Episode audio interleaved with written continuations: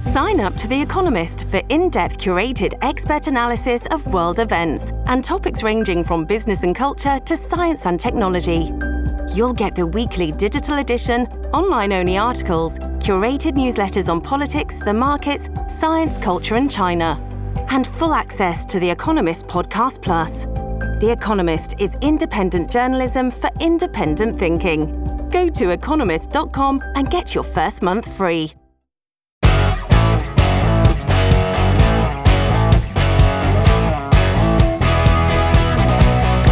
Coming up on today's show, Sarah Hoffman will join us, the deputy leader of the NDP official opposition and education critic. We'll also speak with Dr. Paul Parks, the president of the emergency medicine section of the Alberta Medical Association. What is going on in healthcare? Is there a solution? How can we fix this? And Canadian forces will now be training Ukrainian soldiers in the UK. The story that's dominated the headlines uh, in parts of our province and parts of our country, as a matter of fact, in the last couple of days is what's going on with our healthcare system. And as uh, it all came to a head, I think, um, when we got word that Alberta Health Services had directed hospitals in Edmonton to basically start with what's called hallway medicine, take on one more patient than you can fit on the unit. Um, so that we can free up space in the ER. Horrible situation to be in, no question about it. Apparently, the order has now been lifted. It was temporary to try and catch up. Um, but obviously, the situation in Alberta hospitals, we have closures, right? We have a lot of emergency rooms that have had to shorten hours, uh, close altogether. We've, you know, seen stories with ambulance shortages, you name it. We know our healthcare system is in crisis. Um, so what's the solution? Sarah Hoffman is the deputy leader of the NDP official opposition, an education critic and an MLA for Edmonton Glenora. She joins us now. Uh, Ms. Hoffman, thank you for joining us. I appreciate your time. Hi, Shay. Good morning. Um, so I'm just, you know, going through uh, the the tweets and the statements that are coming out from the NDP, and uh, a lot of finger pointing at the UCP for what's going on in our healthcare system. Um, mismanagement, a di- direct result of UCP mismanagement and treatment of healthcare workers. Um, do you agree with that? And if so, why why why are you pointing the finger at the UCP? Absolutely. Uh, early August is usually one of the quietest times for hospitals. When I was health minister, it would be when staff could take a bit of a break, where you could get caught back up on some of the backlog, because uh, traditionally hospitals are way less busy. Uh, and instead, what we've seen is this government has chased doctors out of the province. Uh, many communities, the only way patients can see a doctor is to show up at the emergency department.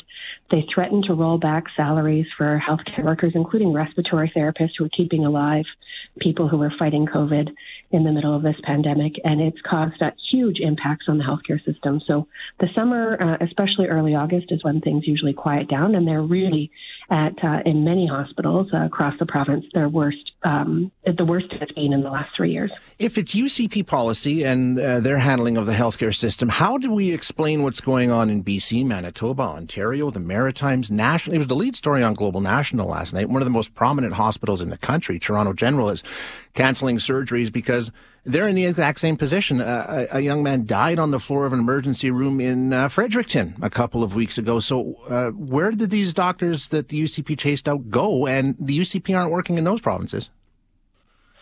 Yeah, well, and arguably it's worse here. We have uh, about 30 hospitals that have either shut down units or shut down completely across the province of Alberta.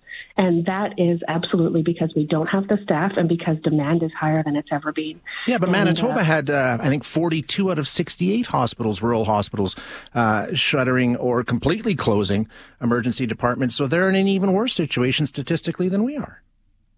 Well, I wouldn't want to be a patient in any of the Edmonton hospitals who's being shoved shoved into a, a bed in the hallway, and this is certainly uh, worse than we've seen in most parts of the province um, and, and most parts of the country, rather, Shay. And yeah, it's not perfect anywhere, but it is absolutely the morale, the uh, demands on healthcare workers, the fact that here we are seeing um, uh, respiratory therapists were told to take a pay cut at the same time as the government was giving out six-figure bonuses to, uh, you know, a couple of the leaders uh, in their organization. It's just not fair to the people working in the healthcare system or the patients who are waiting for access to a hospital bed. So, what's the fix then? How do you how do you address this situation if if it's UCP mismanagement? How do you manage it correctly to get us out of this mess? Yeah, and number one is they need to address the issues that uh, they have created with healthcare workers. They have done everything they can to create uh, chaos, mistrust, disrespect. We've gone two years during a pandemic without doctors having a contract. That is uh, ludicrous, and uh, it's no wonder why doctors uh, need to take some time off. Uh, this happens every year, but part of the burnout is the fact that they feel completely disrespected and that their government doesn't trust them, and they're asked to do more and more and more. So uh, that would definitely be one of the pieces that the current government could do. Um, but I think the other pieces that we've seen for three years that they just don't uh, care about public health care and they don't uh, uh, make it a value to make sure that they've got uh, trusted workforce and, and people working throughout the province who know that they're valued. At the beginning, they'd call them heroes, but then they ask them for pay cuts. That just doesn't show the same level of respect that we expect from a government. Again, uh, what's the fix? What would the NDP government sit do? down at the table and sign a contract with doctors instead of making excuses and, and being rude and, and aggressive towards them for the last three years that they've been in government. They could actually sit down and try to come up with some solutions. They could actually fund post secondary properly mm. instead of uh, pushing more cuts on post secondary to make sure that we have the right number of healthcare professionals uh, working uh, in our province and properly trained. And uh, they need to make sure that uh, paramedics are full time instead of being offered all of these part time contracts that mean that we have short uh, shortfalls when it comes to um, our uh, ambulances, and we've faced so many more um, red alerts over the last six months and, and a year than we've uh, faced at, at, any time that I can recall in my life, having always lived in Alberta. So um, these are uh, major issues that require uh, leadership, and, and part of being a leader is to sit down at the table, acknowledge that you made mistakes, uh, and actually come up with solutions with the people who work on the front lines that you need to be able to do their best and help uh, recruit and retain professionals here in the province.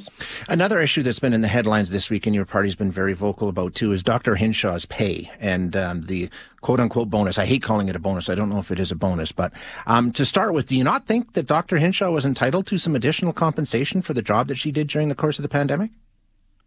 When you there were chief medical officers of health working all across the province, uh, all across the country rather, mm-hmm. and uh, we saw nothing in the scale of what was offered here uh, for um, for the chief medical officer of health. Nothing in the scale of six figures, uh, representing 60% of somebody's salary as, as an extra uh, one-time bonus pay. Um, after the Fort McMurray wildfires, uh, there were a couple of very modest bonuses. For example, that the the lead person for emergency management got about ten thousand dollars that's very different than uh, what was given to uh, the leader, uh, uh, the chief medical officer of health, Dr. Hinshaw. Um, so she did deserve it, or she didn't deserve it. Well, I think that the UCP at the same time, uh, let me start by saying I don't think anyone thinks that a bonus in that scale uh, is appropriate.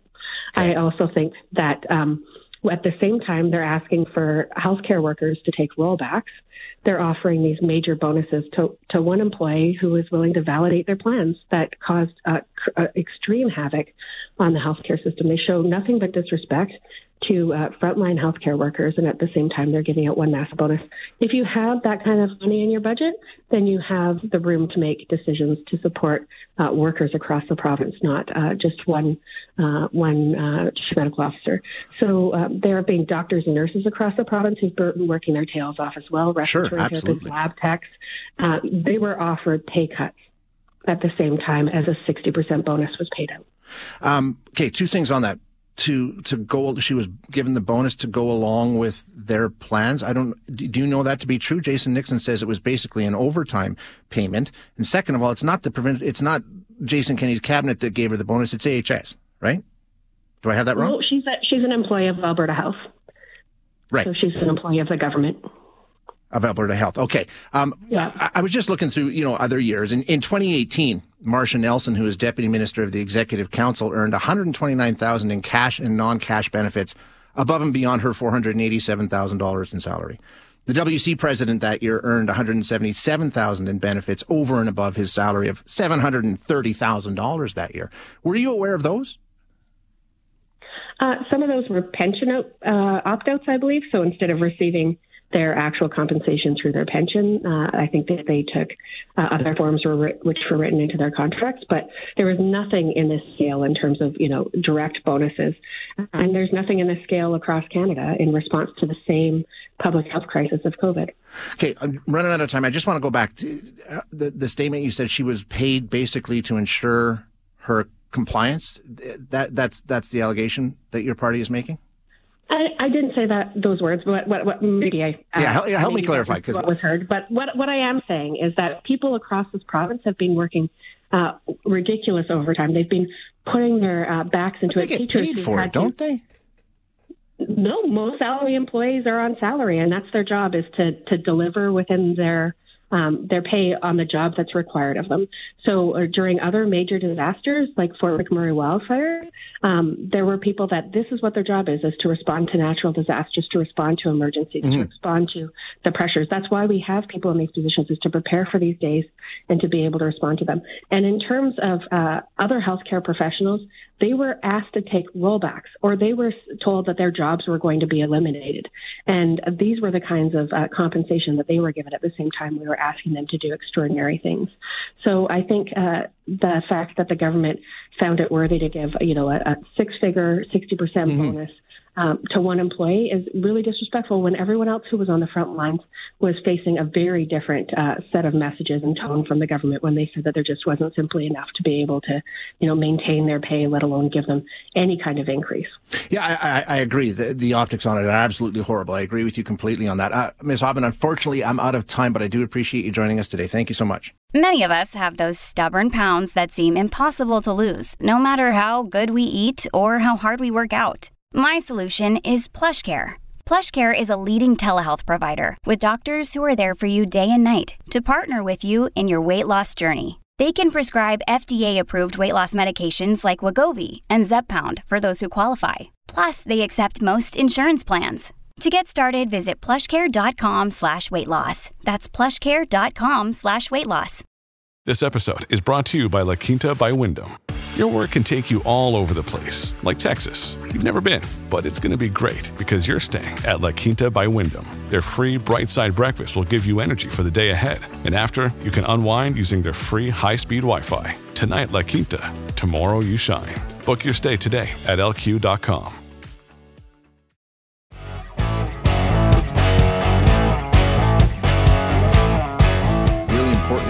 think. Uh, the situation with our provincial healthcare system, Sarah Hoffman is right. It's troubling. The the issue though is it's not just here. it's right across the country. Are there things that the UCP government could do better? I'm sure there are, undoubtedly. Um, but I, I, just think it's unfair to characterize this as a uniquely Alberta problem because it's not. We're seeing it right across the country right now. But in talking with our province, as you heard this week, um, another urgent care center in Calgary announced they would be closing or not closing, but reducing the hours that they're open. Um, a memo went out to Edmonton hospitals directing them to make sure that every unit takes one more patient than they actually have room for. So basically, just put them in the hallway, treat them in the hallway. Obviously, not ideal, and that order has since been uh, lifted. But um, it was done in order to free up space in emergency rooms because we know how backlogged they are and we know how backlogged ambulances are. I mean, it just goes on. It just goes on. It's not good. There are issues. There's no doubt about it. So why? What's going on? We're going to chat with uh, Dr. Paul Parks, who is president of the emergency Medic- medicine section of the Alberta Medical Association. Dr. Parks, thank you for joining us. I appreciate your time. Uh, thanks for having me on this important topic. It really is so important, and obviously, uh, no nobody says this is optimal. This is this is bad. We got a we got a problem on our hands. But give us a snapshot here. I know you actually work in an ER as well. So w- what's going on in Alberta hospitals right now that we're at the point where you know, hey, just stick them in a hallway, or we're going to have to reduce hours? What is the situation? What's going on? It's it's dire to be honest. You know, I've been talking about this for months and months, but to be blunt, I'll tell you all of the all of the hospitals across the province are struggling. And you know, Edmonton, that memo of putting people in the hallway, yeah. that that's just an added layer of disaster mode functioning.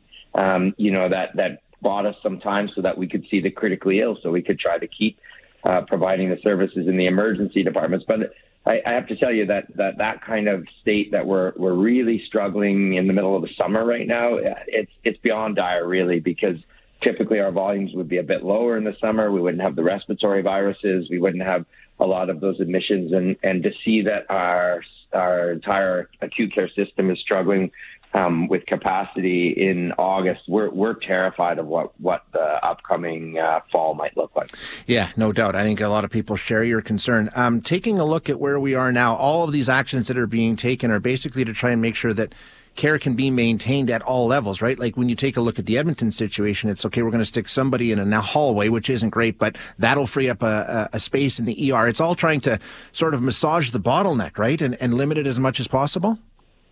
Oh, absolutely. And, it, you know, the simplest way to put it would be it's a way to spread the pain.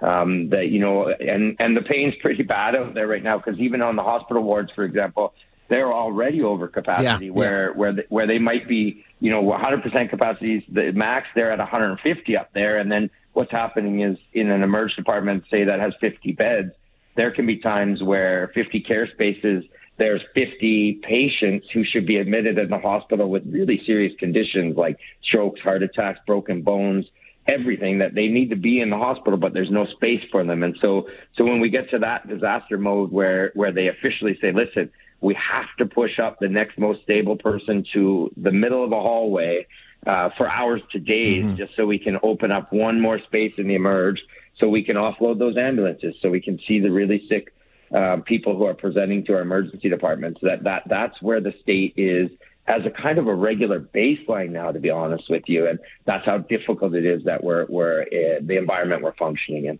Uh, talking with Dr. Paul Parks, president of the emergency medicine section of the Alberta Medical Association. Uh, doctor, what happened? I mean, I know healthcare has always been stressed. It's always been, you know, operating uh, in the barest of margins, but it seems we've tipped past that into a point now where we're having to make some really hard decisions and close the doors in some uh, facilities. What happened? How did we get here? What is the problem? So I think it's it's very fair to say we've been struggling with capacity and you know access blocking issues up to and before the pandemic, but the pandemic really exposed our system um, and part of the big, there's a couple pieces. One was there's no question that almost three years of a pandemic has really worn out and burnt out a lot yeah. of our frontline staff. Like there's no question. A lot have left, a lot have quit, a lot have moved to other way, other provinces. So that's one. Two, unfortunately in Alberta, you know, where they talk about that this is a problem across the country, and it is to a degree, but in Alberta, our government decided to wage war against healthcare workers, tore up contracts, told nurses and paramedics and everybody you could think of that they're overpaid and um, you know, so very hostile kind of environment. So we haven't been able to recruit people in into into our, our province. And then and then the third piece is we have just increased volumes of really complex sick people because a lot of care was delayed over the last couple of years, like surgeries postponed, things like that, cancer care. Um, so it's that perfect storm. And now, now we're in this, we're in this position now where I'd say, unless the government comes out and policymakers and uh, Alberta comes out and says, listen, this is a national kind of, you know, a, a provincial emergency, declare it for what it is, and then create a plan to address it. We're just going to be putting band-aids on it. We're just going to be, oh, waits are 10 hours. Let's try to do this, move this one patient to mm-hmm. a hallway so we can see if we can help. We have to declare this as the crisis it is and, and create a, you know, a, a provincial workforce strategy and, and find out how, how many nurses are we missing? How many docs are we missing? What's the plan to fix this? Um, I, I, think you're right.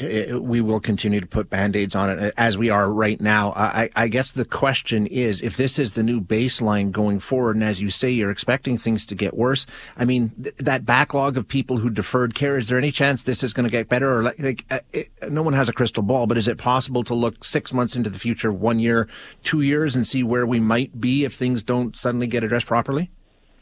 We have to be optimistic that if, if we try to fix the problem, so if we declare it's a problem and try to fix it, yep. then we have to be hopeful that we could. If we don't, if we carry on like this, if the government carries on pretending like, you know what, it's, here's the most frustrating thing from healthcare workers on the front lines that I'll tell you right now is basically we're screaming, listen, we're on fire, we're on fire, or we're drowning, help us, help us. And the government's response right now has mostly been, oh, well, you know what? Every province is on fire. Everyone's drowning. Uh, you know, so and that's all their response is.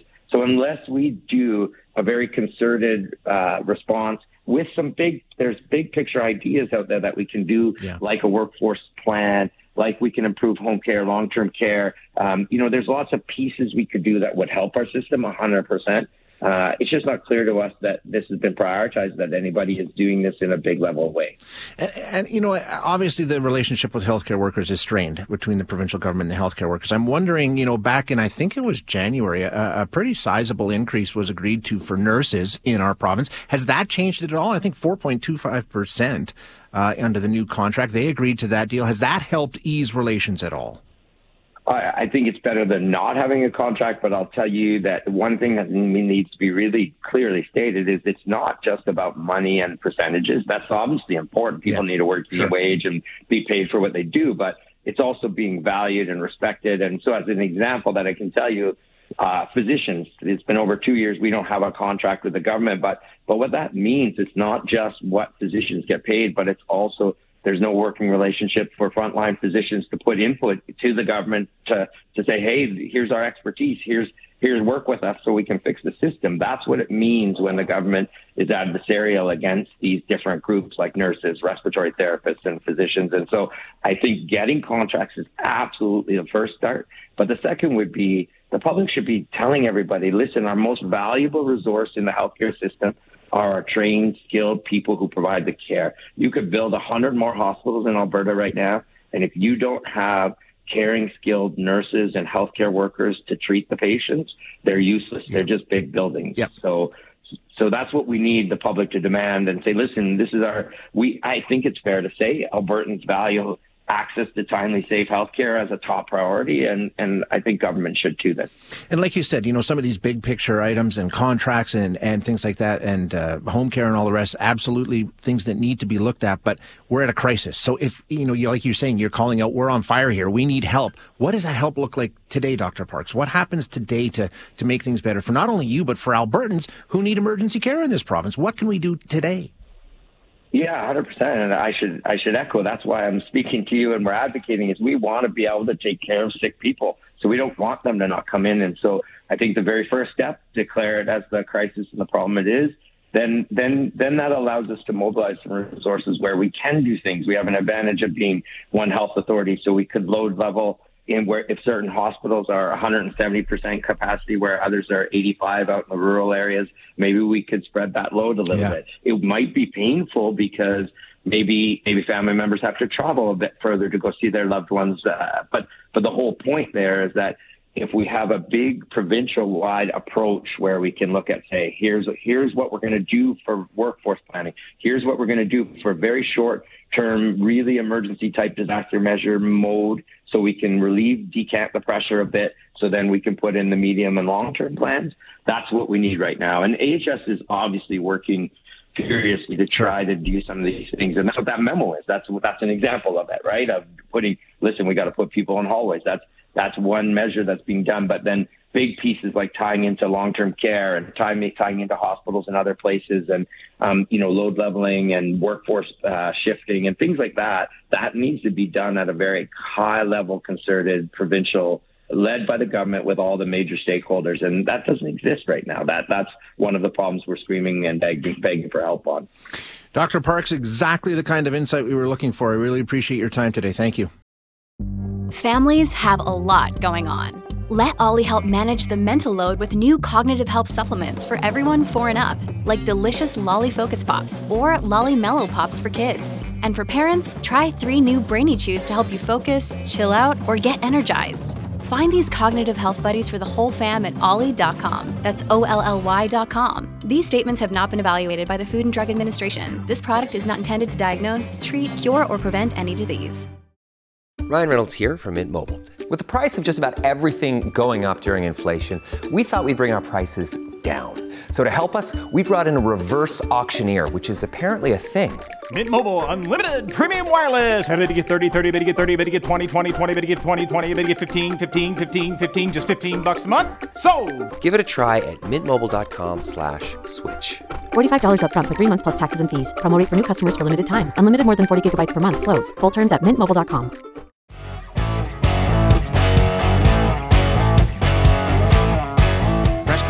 yesterday, and uh, Canada's defense minister um, bolstered Canada's commitment to Ukraine. That's how it was characterized. Anita Anand called Russia's invasion an assault on the rules international order and announced that Canada would well, not begin training Ukrainian soldiers in the UK, but would resume training Ukrainian soldiers anyway. Uh, let's get details on what this plan looks like with Andrew Rasiulis, who is a defense expert with the Canadian Global Affairs Institute. Andrew, thank you for joining us again. Appreciate your time. Great to be back, Shay. Um, now, this training, it's not new. We used to do this, correct? Up until the invasion began, right? Oh, yes. This was uh, very much Op uh, Unifier, uh, which was conducted in western Ukraine in various uh, places where we trained Ukrainians. We had a contingent of Canadian troops, roughly, again, 225 uh, soldiers there, uh, training up Ukrainians in a variety of military skills.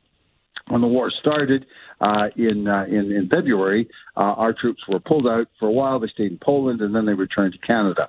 Now, what's uh, Britain took the initiative in June to start a new type of program to train uh, the Ukrainian military in Britain at one of the, at several of their bases, in fact. And so Canada, the Netherlands, and New Zealand have now agreed to add on their own contingents to bolster this training. Now, the key thing about this training, as opposed to the training that had occurred in Ukraine, is that this is now very basic soldier training. And the reason for that is that uh, the Ukrainian military, as well as the Russian military, are suffering very high casualties in what has now become a war of attrition. So the priority for the Ukrainian military is replenishment of those casualties with new soldiers. So that's why these are essentially civilians that are being taken, given the basic skills, and sent into combat as soon as possible. Wow, interesting. Okay, so what does that training look like? I mean, is it like would we call it boot camp? Is that basically what we're doing here? Yes, exactly. It's it's basic soldier skills. Um, the Canadian military is doing uh, five what's called five week serials. So in those five week serials, uh, you do things like uh, uh the attack, the defense, uh, patrolling, marksmanship, that kind of thing. These are the fundamentals of how you operate as a, as a basic infantry soldier. Interesting. Gotcha. Okay. Um, and I also heard there's some work in training them to handle the equipment that we've sent over. That'll be part of another training component, I guess. Yeah, this is this is a sidebar uh, because we gave them those artillery, the howitzers, yeah. uh, the 155s, and so uh, we are going to be giving some training to some artillery uh, personnel of the Ukrainian forces on those artillery pieces. Uh, but that, that is a that is an important, but it's a sidebar. The primary emphasis of this whole training initiative is to train basic soldiers. Take the civilians, train them up as basic soldiers, basic infantry, send them back into the fight. I saw yesterday Anandin making this announcement. Actually, it was in uh, the the post announcement question. Uh, she said this is being welcomed uh, by our allies. She says this is our niche. This is where Canada excels. Is that is that how it's seen in the international community? We're really good trainers. We we are indeed. Uh, we we've been doing this for decades. Um, um, when I was in the Defense Department, I was director of military training cooperation. I was responsible for part of that Canadian initiative worldwide. We have a very long history uh, and a successful history of training foreign militaries uh, to uh, Canadian military standards, which are respectively NATO standards. Right. And so, yeah, our soldiers are very good at that. Um, the the conflict itself, the wider conflict, uh, what's going on in Ukraine, to me, and, and, and, we haven't been on top of it as much as we used to be. But I'm just wondering, give us an update. It seems to me like it's sort of ground into almost a an awful stalemate with no progress being made by either side. Is that fair? In a very macro sense, it's a war of attrition. Uh, it's stalemated, but there are uh, important movements in the battle. So I will give you a very broad sketch. So there are three axes of combat uh, going from south to north. So in the south, on the Black Sea coast, there is the Kherson Oblast and, and the Kherson city. In that area, the Ukrainians are attacking uh, the Russian positions there. Russia took that in early part of the war as part of establishing that land bridge from Russia proper to Crimea. So this is, from a strategic point of view, perhaps the most important battle taking place. There is uh, uh, further up in the Donbass, Donetsk. The Russians have been over the last few days in, been incrementally moving westward, very slowly, but now they appear to have paused because they need to reinforce uh, their defensive positions in the south against the Ukrainian attack in Kherson. And the third, which is more of a, a sidebar temporarily now, is Kharkiv City, where the Russians are pounding up a bit on the Russian on the Ukrainian positions as a kind of a diversionary attack. But as I say, the main emphasis in the south and we're going and we're going to see very heavy. We are seeing very heavy fighting. We will see very heavy fighting throughout August through into September at some point, and then we will see how the battlefield shapes the political situation. Because right now there is no appetite for neither the Ukrainians nor the Russians to reach any kind of political compromise. Uh, Anand said yesterday it's entering a dangerous phase with Russia looking to inflict, inflict long-term damage. So that's what you're talking about, just sort of grinding it down, a war of attrition at this point. Yeah, it's a war of attrition, and when we get to the fall, the question becomes how much are either side what's the exhaustion level? Because yeah. this is heavy burnout. And so the troops we're training, that's part of the burnout. Okay, and so we're we're resupplying troops that are burning out, and we're trying we're throwing more back in. But at some point, people reach, and armies and, and states, countries reach points of exhaustion. Uh, World War One, the end is is a classic case. Andrew, as always, great insight. Thank you so much for joining us today. You're very welcome, Shay, anytime. Thanks for listening today. To hear any of our other interviews, you can find them wherever you find your favorite podcasts. And if you like what you hear, don't forget to rate and review us.